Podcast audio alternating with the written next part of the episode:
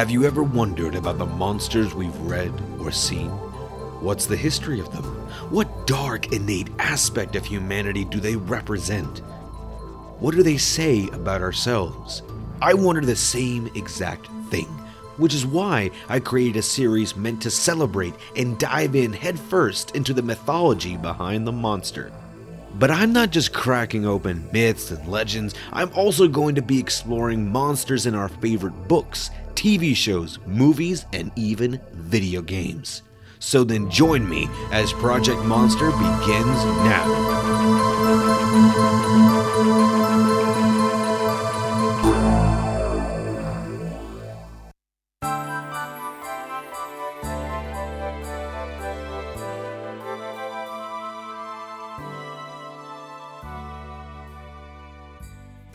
Hello, everyone. Merry holidays to you all. I hope you're having a safe and wonderful holiday or holidays this year. On this very special episode of Project Monster, we're taking a quick dive not at just two monsters, but seven Christmas monsters. These are monsters from all around the world, all different cultures and traditions. There is some overlap with maybe a couple of them, uh, but overall, the format for this episode is going to be a, a uh, little more relaxed. I don't have a full script uh, written out necessarily, as we've got seven monsters to cover, but I'm going to be sharing uh, notes on them more casually than usual. Um, so, uh, also do note that some of the monsters have much more fleshed out and established lore than others. So, some will seem super short in comparison, while others have obviously a lot more detail and then a lot more, say, traditions based off of them. So, with that being said, from the Yuletide cat of Iceland to Lussi in Scandinavia, and of course, I would not forget about the big old man himself, Krampus. So let's go ahead and let's dive into our very first monster and get right to it.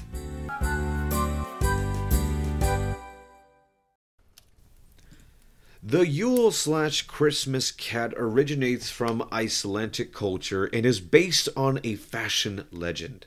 Legend has it if a child does not receive new clothes for Christmas, the Yule cat will descend to eat the child for their lack of new garments. The legend goes back as far as the Dark Ages but did see a resurgence in stories in the 19th century. According to tradition, children who completed their chores before Christmas would receive new clothes as a gift. Lazy or naughty children, however, that slacked on their chores meant no new clothes and thus the wrath of the Yule cat. The cat is described to be as tall as a home and prowls on Christmas night, looking through windows of houses to view the presents for children. If the cat sees clothes among the gifts, he will leave the house be. If he does not, the cat will eat the dinner of the child and then finally eat the child in return. The Yule Cat is related to another monster we will cover, or rather a whole 13 of them.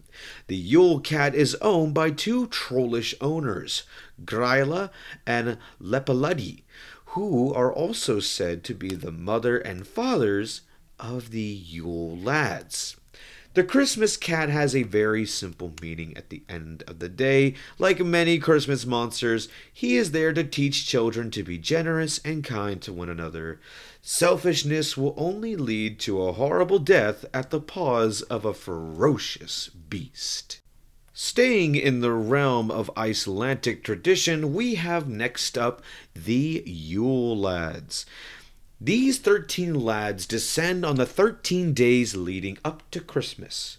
Tradition states that if children leave shoes outside their home on Christmas night, the lads will leave either treats or gifts in the shoes overnight. But if they were bad children that year, they would receive rotten potatoes instead in their shoes. Though their current behavior is not necessarily evil today, their original origins are much darker and weirder in comparison. The Yule lads are the children of two entities known as Gryla and Lepaludi, who themselves are troll like creatures that descend from the mountains in the Christmas season. In the old tales, each lad was more of a trickster than anything else. Much like Snow White and the Seven Dwarfs, the Yule lads are usually depicted as older, shorter, although some are bigger than normal, men who are much older and have facial hair, graying. Each of their names accords to their intentions and their actions on the 13 days, and they also leave some time after Christmas, including January. Here are some of their very odd and kind of funny names. Sheep Coat Clod, who harasses sheep but is impaired by his stiff peg legs. Gully Gawk hides in gullies and waits for an opportunity to sneak into the cow shed and steal milk. Stubby, he's an abnormally short, little dwarf kite creature, steals pans to eat the crust left off them. Then there is another one called Spoon Licker, who steals and licks spoon. who steals and licks wooden spoons, and he is extremely thin due to malnutrition. Then we have Pot Scraper, who steals the leftover from pots, and also another odd one, simply called bowl licker, who hides under beds waiting for someone to put down their askur, which is a type of bowl uh, with a lid that's used instead of dishes, which he then steals and then licks them. Now, moving away from Icelandic tradition, we take a look at Frau Perchta Frau Perchta, or also known as the Witch of Christmas, is a Germanic legend originating from the northern areas in Germany originally. She is said to appear during the 12 days of Christmas and visits the homes with children of both good and bad nature. Her original origin included the forbidding of spinning on the day that she visits people's homes. Spinning meaning the spinning of string slash thread like for tailoring.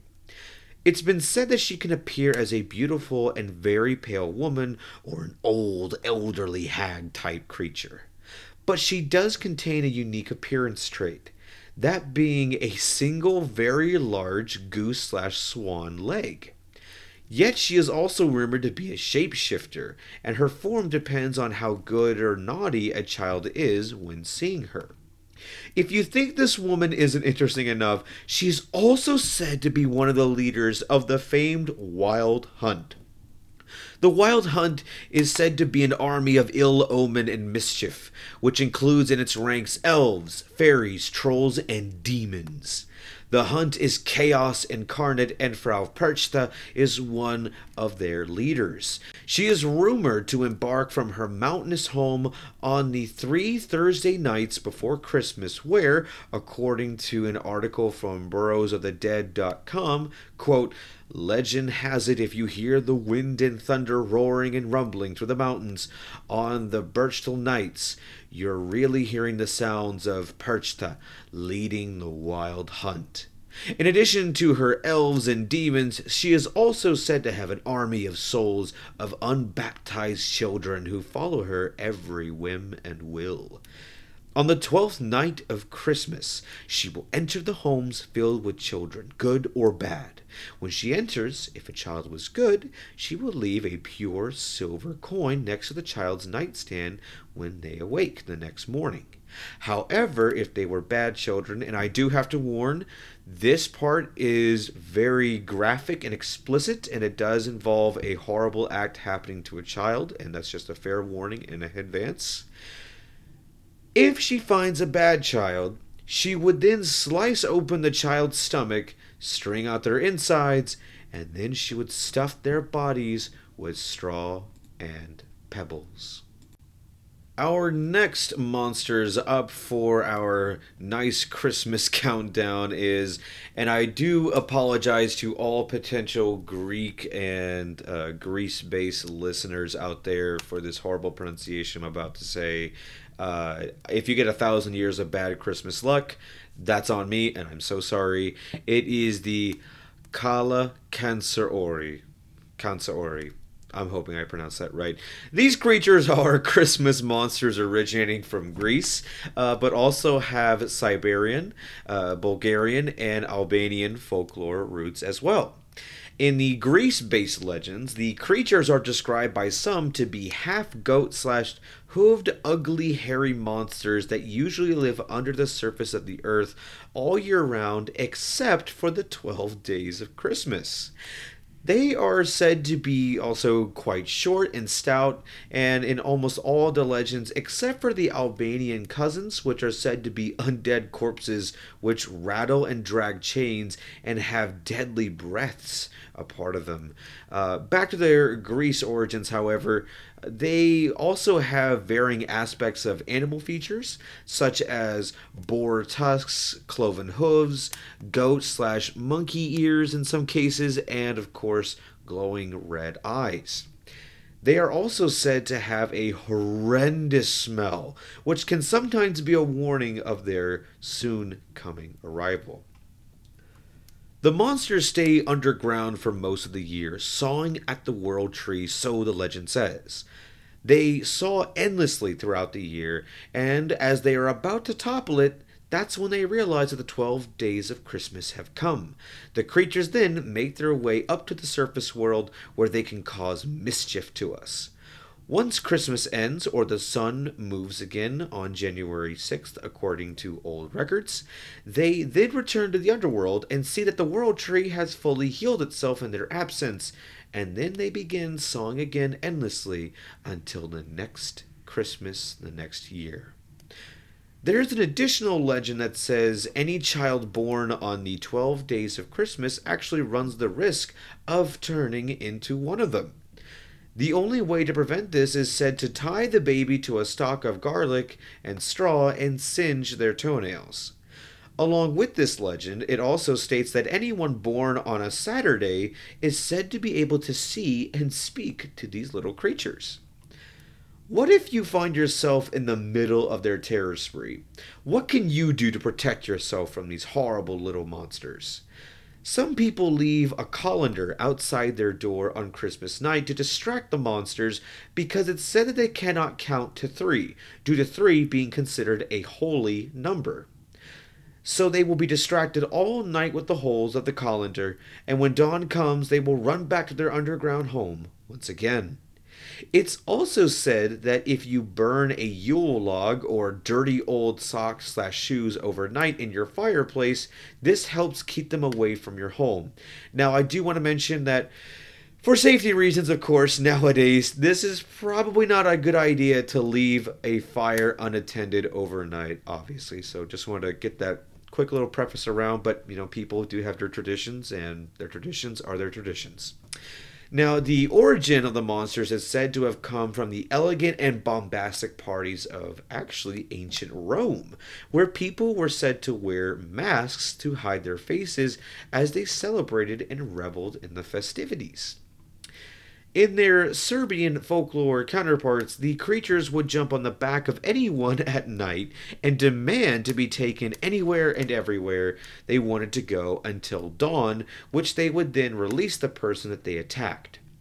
In another variation, they specifically targeted, get this, adulterers.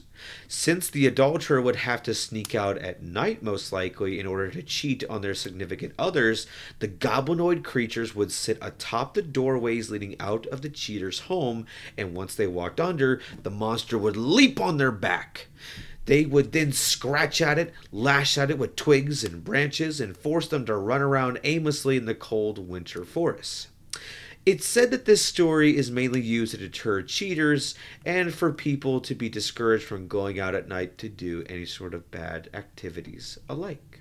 The Karakoncolos. Now, admittedly, these are one of those monsters where there just isn't a lot of material that I could find online. They are very closely related to the Greek monsters that we just covered, but they do have some uh, different roots. In particular, what they are called, which is what really got my eye and just made me kind of want to really cover them, and I'll reveal it here in just a second. But uh, these creatures originate from Serbia, Turkey, Bulgaria, and Macedonia, and this is why I like to cover them. These creatures are usually called the Christmas Bigfoot. I'm not even kidding. They appear during the Christmas holidays to surprise random individuals around their corners on city streets. Once they jump you on the street, they will ask you a riddle. And if your riddle does not, or rather, if your answer does not contain the word black in the answer, the monsters will swipe at you and kill you instantly. They've been also said to have the ability to mimic voices of loved ones and friends to, you know, kind of help lure people to them. Um, again, unfortunately, there just isn't a lot more information on these creatures. Although I really loved them just because I wanted to just say that I could at least look into a monster called Christmas Bigfoot. To me, that's just so wholesome, and I loved it. So that is the uh, Karakoncolos. Um, hopefully, you know, I can find some more maybe later update episodes on it and kind of get these guys their the justice that they deserve for a lot more information. But unfortunately, that's really all I could find because most pieces were just kind of scraping the surface. So kind of sucks. But here's to you, Christmas Bigfoots out there. You got acknowledged. You deserve it. The recognition's all yours. All right, so now we are closing in on our top two monsters to cover for the Christmas season. This one, um, again, it kind of has more of a original story to it, but there's a bit of a, a nice kind of twist uh, when it comes to it. This is Lussi. Now, the legend comes from Syracuse in Sicily in about the second century. It follows a woman named Lucy, who was said to have had become a devout follower of God after prayers of her mother's illness to be cured were answered. She swore a life of kindness and servitude and chastity in specific to God because of this act. She then used her dowry money to buy food for less fortunate people than herself. But in order to transport this food, she would need both arms free. So she wore a crown of candles burning on her head in order to help her see the way through the darkness. She earned her title as Lucy the Illuminate for this act. Now, the legends are a little foggy on who exactly accused Lucy of the crime of practicing Christianity. Now, this was at a time, I should preface, when practicing Christianity was considered a taboo and was forbidden and outlawed. But some say that the one who accused her was an angered lover um, for whom that she rejected beforehand. And then, when arrested and charged, she was given the ultimatum to renounce her faith or be burned at the stake. Now, Lucy refused, and when the day came for her execution, something mystical happened. The flames would refuse to touch Lucy at all and would not burn her. When this failed, unfortunately, she was still killed by the slice to the throat by a sword instead. Now, Later on, as time progressed, Scandinavian culture and Christianity culture slash folklore began to see this sort of combining event occurring. The Norse people believed that the coming of winter, particularly the winter solstice, uh, was called the longest dark period. This mainly adds the winter themes of darkness and cold, bringing death in its wake. You see a lot less animals during the winter time. Uh, trees are losing their leaves, and snow is kind of covering the earth, that type of deal. The night between the 12th and 13th of December were considered the darkest nights and thus allowed for strange supernatural events to occur. It was believed that on this night, animals inside barns could talk once a year and they gossip to each other over the year's end. Um, however, it may be likely that the legend of Lussi comes from the confusion with Saint Lucy the Illuminous and Lucifer, whose name means the bringer of light. This confusion created the creature that we now know as Lussi. Now, the actual information on Lussi is diverse, but it's somewhat sparse. In a blog by Legends of the North, it stated that Lussi is a creature that peers inside the windows of homes with a distorted woman's face. If she sees that there is work yet to be done in the home on the night of the 12th to the 13th, she will then scream a horrid sound of disapproval, where she will then either enter through your chimney, she will break down down your doors, or she will even take out a whole section of your wall to take you or your children away in the night. Now, in another article by BBC Arts, Lussi is said to be a demon who rides on a broomstick who has a group of evil trolls and other demons at her side. She and her motley crew would destroy crops, kill farm animals, and steal anyone foolish enough to be out late at night on the darkest day. Now, the main takeaway from Lucy is very similar to Frau uh, Perchta, uh, which is to not be lazy, to finish your chores slash work as a child, or you'll find a Christmas witch coming to take you away in the night.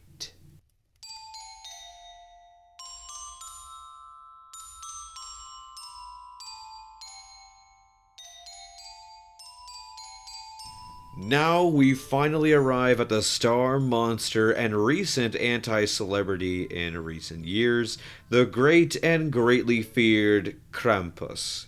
Krampus originates from the 1600s Austrian Alpine region, sharing similarities to other Christmas punishers like Belsnickel, who comes from a similar Germanic origin.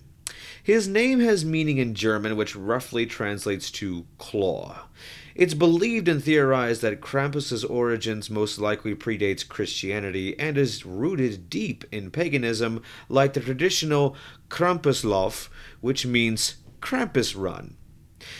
He appears to have a humanoid goat like body with very large horns on his head and chains wrapped around his body that he likes to shake and rattle. He is also said to carry a birch branch, which is what he uses to whip bad children. Uh, his description and appearance and celebration of tradition leads many anthropologists to suggest that he may have witch like roots, whereas the chains are meant to symbolize Christianity's attempt to, quote, chain the devil, but also could be remnants of pagan ritual rites too. He is described as having a tongue so long it has to be rolled up to fit properly in his mouth. His fur is black slash brown in color, and he stands very tall with goat legs and dangerous fangs. Reports say that Krampus carries a birch branch in order to beat children and swat children on the night that he descends and climbs up from hell to our world. In these same reports, he is said to carry a sack like that of Saint Nick, but instead stashes bad children inside of it for him to then take them back to hell once the night ends. Krampus's signature night is known as Krampusnacht, which is where he comes up to the earth from hell, sometimes with St. Nick himself on actually December 5th or December 6th, according to some sources, to prowl the streets for bad children. On this night, he can whip children, like mentioned above, or kidnap them to hell, but also has been known to leave coal in their stockings, which may have inspired the modern day myth of Santa Claus as we know him now. As a bonus fact, it is also customary to offer Krampus a type of alcoholic drink called Krampusschnaps, which is a type of distilled brandy. So if you don't want to visit from Krampus this year, lay out that Krampus schnapps, people. You don't want this guy coming to your home, I'll tell you what. Now, Krampus has appeared in many forms of media and is known as sort of the anti Santa, since he does the opposite of Santa by giving out punishments rather uh, than, say, like toys and treats like Santa usually does. Now, Pop Culture America was introduced to the Christmas Fiend in the 2015 horror comedy film Krampus, but his fame still existed even before that. In fact, Krampus is still a muchly celebrated monster in the modern day, especially in his country of origin, Austria. Krampus's meaning is a simple one that almost all the monsters today have covered. Be good. The only way to avoid a Christmas card from these horrible monsters is to be good um, of a person as much as you can possibly be. The reason for the season is to do good to others and care for one another. It is about giving, but not necessarily in the way of, say, like giving material objects, but sometimes in giving good to your fellow people. When people give good, the warm light of the Yuletide season remains bright and strong. It is within our nature to be flawed people, and we can understand transgressions against us. But in the end, we can still perfect as much good as we can the bad. And for that reason alone, it's the duty of us on this Christmas day to choose good. Choose to be good on this day because the good that you do will be valued, from the smallest to the biggest of ways. On this day, you are valued for making it another year here on this earth. Whenever you are on this Christmas day, or wherever you are on this Christmas day, remember to take value in the good in your life and the people who are good to you. As much as they value to you in terms of their goodness, you in turn give them value.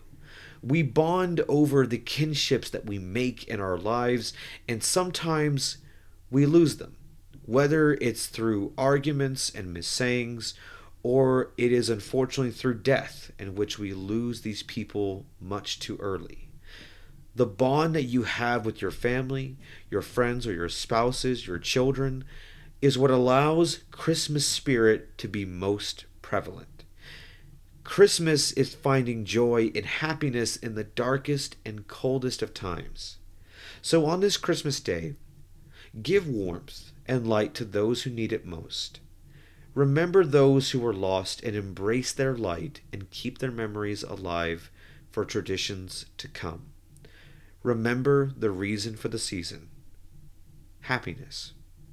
And on that note, thank you for joining me on another episode of Project Monster. And I hope all of you have a wonderful holiday time.